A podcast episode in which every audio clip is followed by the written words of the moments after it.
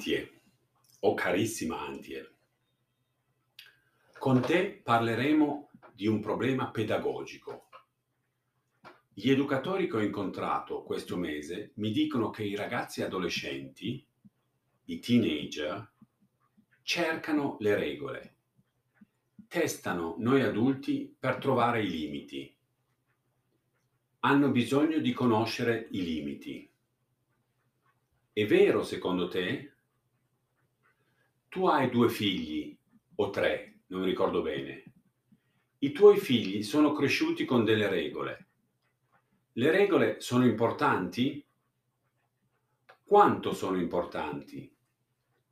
Per esempio, si può insegnare ad un bimbo, ad un bambino piccolo a dormire? Si può insegnare a dormire? Penso di sì, ma non è facile. Bisogna essere determinati, molto decisi e molto pazienti.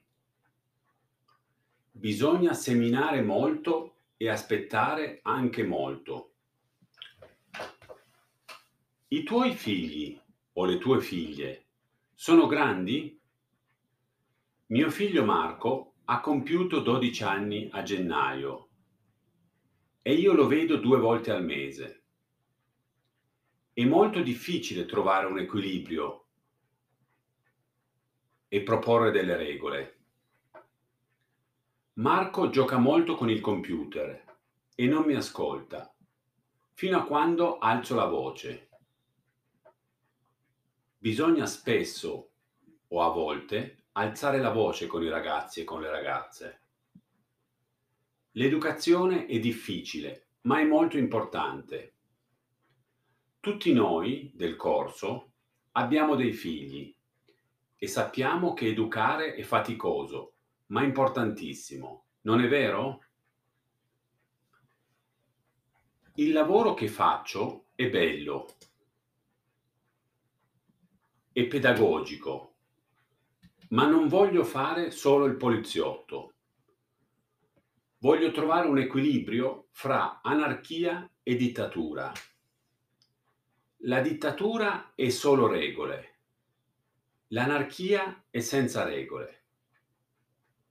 In italiano c'è un proverbio che dice l'eccezione conferma la regola. Capisci cosa vuol dire? Facciamo un esempio. Ognuno di voi mi dice tre verbi al presente.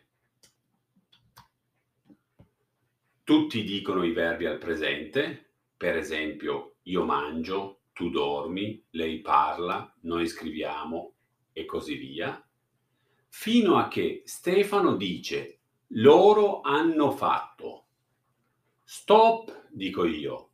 Hanno fatto è un verbo al passato, non al presente. Questa è l'eccezione che conferma la regola, dice Stefan. Música